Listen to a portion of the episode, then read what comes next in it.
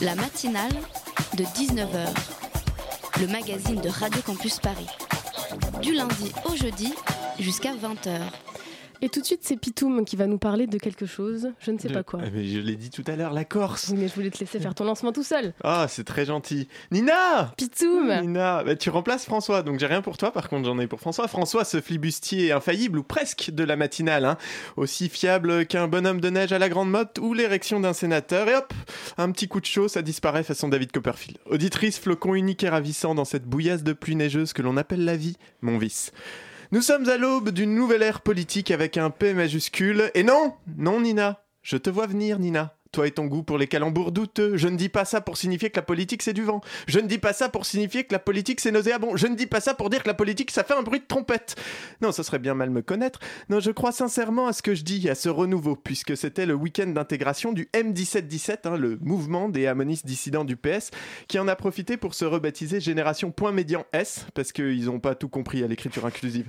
Exactement, le nom complet c'est Génération Le Mouvement, au cas où on n'ait pas compris qu'ils voulaient se distinguer des partis et faire quelque chose de complètement original et inédit, un peu comme En Marche ou la France Insoumise, avec un programme qui tranche radicalement avec ce que l'on connaît, écologistes, socialistes, féministes, comme euh, bah, la gauche du PS, Europe Écologie Les Verts, le PCF, la France Insoumise, le NPA, et porté par un bon nombre de transfuges du Parti Socialiste. Bref, une initiative louable, jamais vue depuis au moins 2016 donc. Mais il a raison, Benoît. hein. Non, après tout, reprendre une recette déjà éprouvée pour la revendre sous un autre blaze en espérant la rendre accessible au plus grand nombre, entreprise euh, bah, tout à fait louable, ça marche très bien dans l'industrie pharmaceutique, ce qui fait que le nom des militants de génération Le Mouvement est tout trouvé. Nous les appellerons donc désormais les génériques. Bonjour.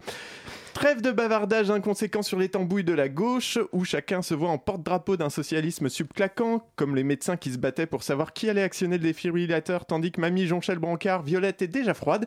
Il y a bien plus grave dans le monde, hein. et en France, et en Corse. Ah, la Corse. Corse. Terre d'asile millénaire pour les déshérités de ce monde, les âmes déchues, les repentis. Pourvu qu'ils soient corses, en fait. hein. Bon, non, faut pas déconner.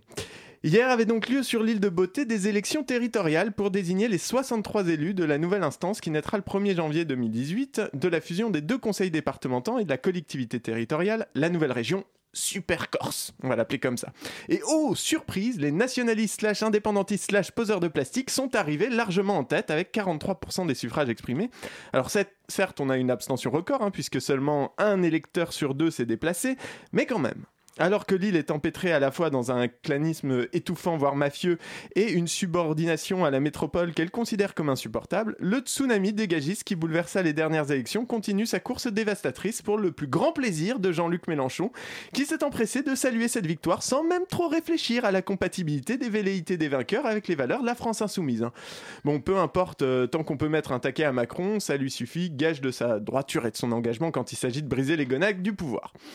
Alors il y a encore un deuxième tour, hein, mais qui semble jouer d'avance tant la supériorité est grande, et vu le résultat, bah, ça va être compliqué pour Paris de faire la sourde oreille en mode pas vu pas pris et de laisser les Corses gueuler dans leur coin. Alors certes, leur envie de liberté peuvent parfois nous paraître, à nous continentaux, boursouflés de certitude, une crise d'adolescence puérile de la part des départements les plus pauvres de France, hein, qui voudraient faire partir faire le tour du monde en comptant sur nous pour payer les billets d'avion.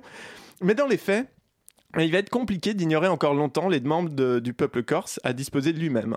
Et on risque d'assister à l'ouverture de négociations sur des sujets comme la, co- la co-officialité de la langue corse, le statut de résident pour protéger les électeurs, l'amnistie pour les prisonniers et les recherchés, etc. Par contre, là où ça va être marrant, en fait, c'est que les nationalistes sont en fait issus de deux mouvements majoritaires. Donc, il y a les indépendantistes d'un côté et les autonomistes de l'autre. Et les premiers veulent une indépendance totale, mais pas avant 10 ans. Les seconds, eux, veulent plus d'autonomie, mais pas d'indépendance, et surtout avant la fin des 10 prochaines années.